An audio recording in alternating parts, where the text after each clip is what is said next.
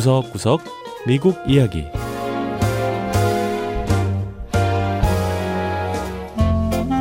미국 곳곳의 다양한 모습과 진솔한 미국인의 이야기를 전해드리는 구석구석 미국 이야기 김현숙입니다. 미국에서 의료인 부족 현상이 심해지고 있습니다. 미국 의과대학 협회는 오늘 2030년이 되면 의사가 12만 명 정도 모자랄 거라는 분석을 내놓기도 했는데요.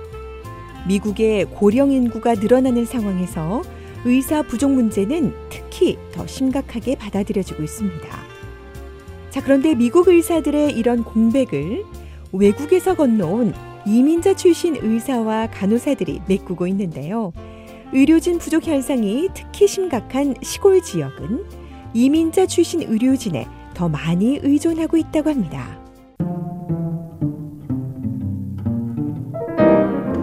첫 번째 이야기 미국 시골 병원을 책임지는 이민자 출신 의사들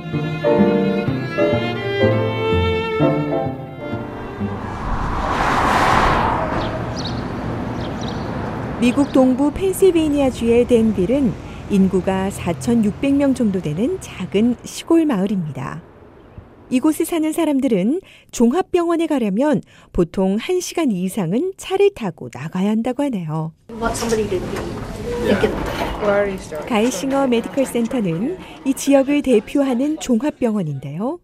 이 병원의 크리스털 무틀러 간호부장은 의료진 부족 현상이 갈수록 심해지고 있다고 했습니다. Like many hospitals across the country, um, Geisinger is faced with an aging community population. 미국의 다른 병원들과 마찬가지로 우리 병원 역시 노인 인구가 늘어나는 데 대한 대비를 해야 하는 상황입니다. 그런데 이 환자들도 그렇지만 의료진도 노령화를 보인다는 게 문제예요. 병원의 미래를 심각하게 생각해 봐야 하는 상황입니다. 가이싱어 병원에선 따라서 외국에서 온 간호사들에게 눈을 돌리고 있는데요. 자메이카 출신인 히모이 드루몬드 간호사도 그 중 한 명입니다. It's not easy to move with two girls. Away from family. Usually you're moving 가족 친지와. 떨어져서 어린 두 딸을 데리고 미국에 이주하는 게 쉬운 일은 아니었어요. 하지만 새로운 기회를 잡고 싶어서 이렇게 미국으로 오게 됐습니다. 이민자 권익단체인 New American Economy에 따르면 미국 내 간호사의 15%, 간호조무사의 23%가 이민자 출신입니다. 가이싱어 병원은 해외 인재들을 영입하기 위해 전문가로서 성장할 수 있는 가능성을 적극적으로 홍보하고 있다고 합니다. The long-term goal would be to get my certification in neuroscience. 저는 간호사로 일하면서 신경학 쪽으로 자격증을 따는 게 목표고요. 더 장기적인 목표라면 관리직 간호사에 오르는 겁니다. 미국에서 인구의 고령화가 진행되면서 의료 보건 산업이 성장세를 이어가고 있습니다. 앞으로 10년 안에 의료 관련 일자리가 130만 개 이상 창출될 것이라는 전망도 있죠. 하지만 간병인부터 전문의까지 다양한 의료 관련 일자리를 채울 수 있는 인력은 부족한 상황입니다. New American Economy의 앤드루 림 연구원은 시골 지역은 특히 의료진을 확보하는데 어려움을 겪고 있다고 설명했습니다. If you look at urban areas, something like there are 200 doctor or over 200 doctors. 도시 지역을 보면 인구 10만 명당 의사 비율이 200명이 넘습니다. 하지만 시골 지역은 인구 10만 명당 의사가 82명 정도로 의사 비율이 현저하게 낮습니다. 지난 5월 16일 도널드 트럼프 미국 대통령은 능력이 뛰어난 사람에게 우선적으로 이민 자격을 주는 메리트 베이스 제도를 도입한다고 발표했습니다. 고학력자나 전문가들을 대상으로 한 취업 이민을 확대하는 내용인데요. 실제로 이 정책이 시행된다고 해서 부족한 의료진이 확보될 수 있을지 장담할 수는 없다는 게 전문가들 의견입니다. 이 가이싱어 병원과 마찬가지로 챔버스버그 종합병원 역시 외국 출신 의료진에 의존하고 있습니다.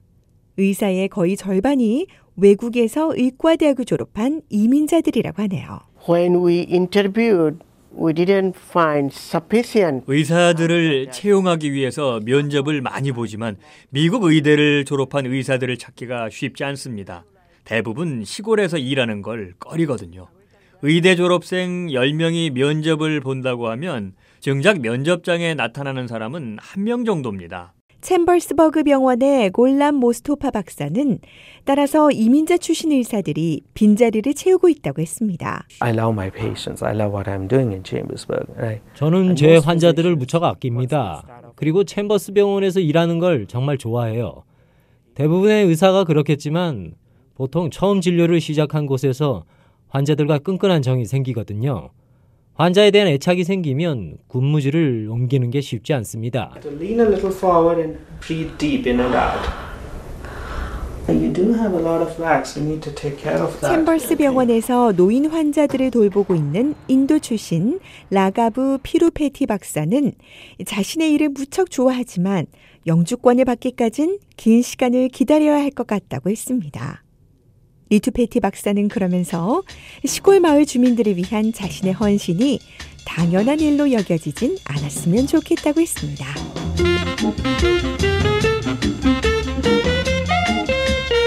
두 번째 이야기.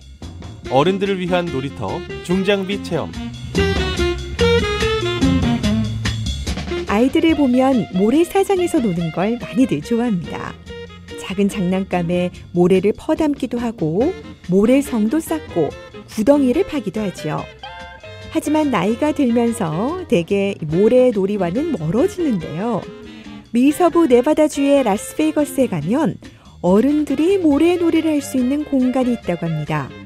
어릴 때처럼 장난감이 아닌 실제 중장비를 가지고 모래 위에서 노는 거라고 하네요.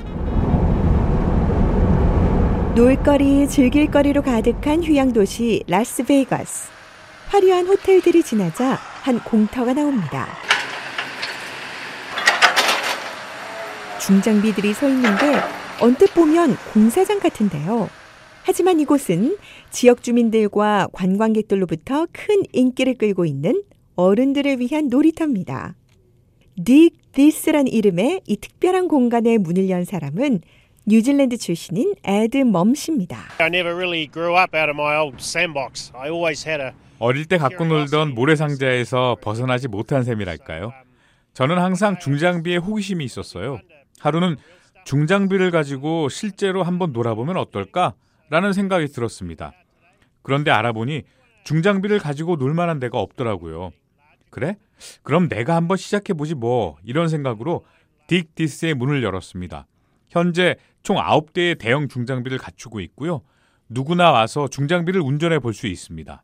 딕디스에선 300달러를 내면 20톤에 달하는 중장비를 1시간 30분 동안 직접 작동해 볼 수 있습니다.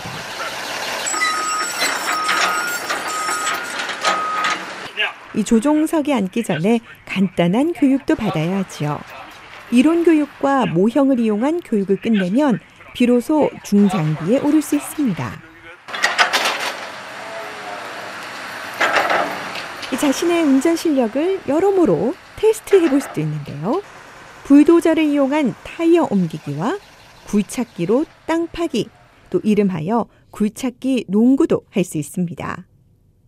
이렇게 평소에 해볼 수 없는 즐거움을 주다 보니 현재 미국 전역에서 사람들이 찾고 있다고 하는데요.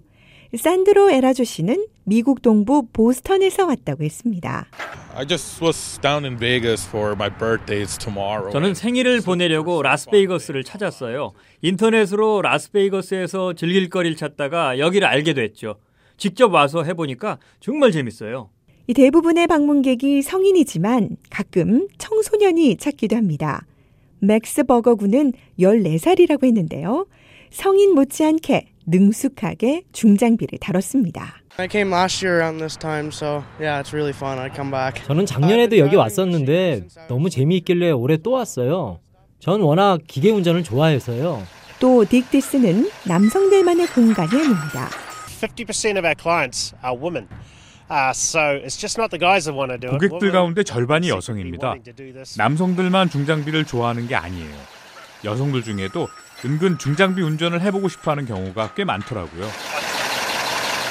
멈씨는 지난 2007년 닉디스의 문을 연 이후 사업이 안정세를 이어가고 있다며 앞으로 미국뿐 아니라 해외에도 이런 어른들을 위한 놀이터를 열고 싶다고 했습니다. 네, 구석구석 미국 이야기. 다음 주에는 미국의 또 다른 곳에 숨어 있는 이야기와 함께 다시 찾아오겠습니다. 함께 해주신 여러분 고맙습니다.